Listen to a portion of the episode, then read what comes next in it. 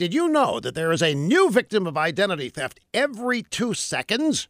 It means a criminal could be spending your money, applying for loans in your name, and even damaging your good credit, all without you even knowing.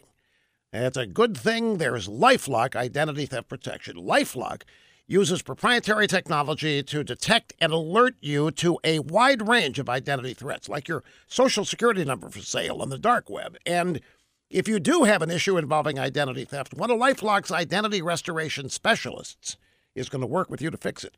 Now, no one can prevent all identity theft or monitor all transactions at all businesses, but with Lifelock, you get identity theft protection and additional features to help protect your devices against cyber threats for as low as $9.99 a month. So visit lifelock.com now. Use promo code RUSH. Save an extra 10% off your first year. That's lifelock.com. And don't forget the name RUSH as the promo code. Campaigning in Detroit this week, Democrat candidate Elizabeth Pocahontas Warren talked about helping little girls who want to go into politics.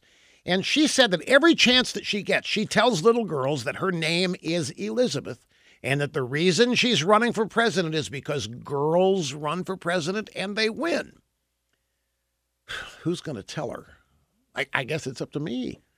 See, this is awkward, especially after Elizabeth Warren's recent embarrassing radio interview on The Breakfast Club when she had to admit that she is not a person of color or a member of an Indian tribe. The host called her the original Rachel Dolezal.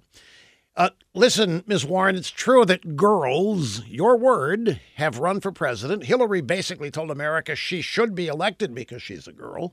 Your word. Uh, and voters sent Hillary packing.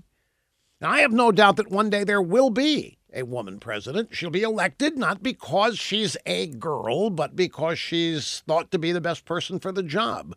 But that woman is not going to be you, Ms. Warren, or Rachel Dolezal. At least, Democrats should never know. We don't think so.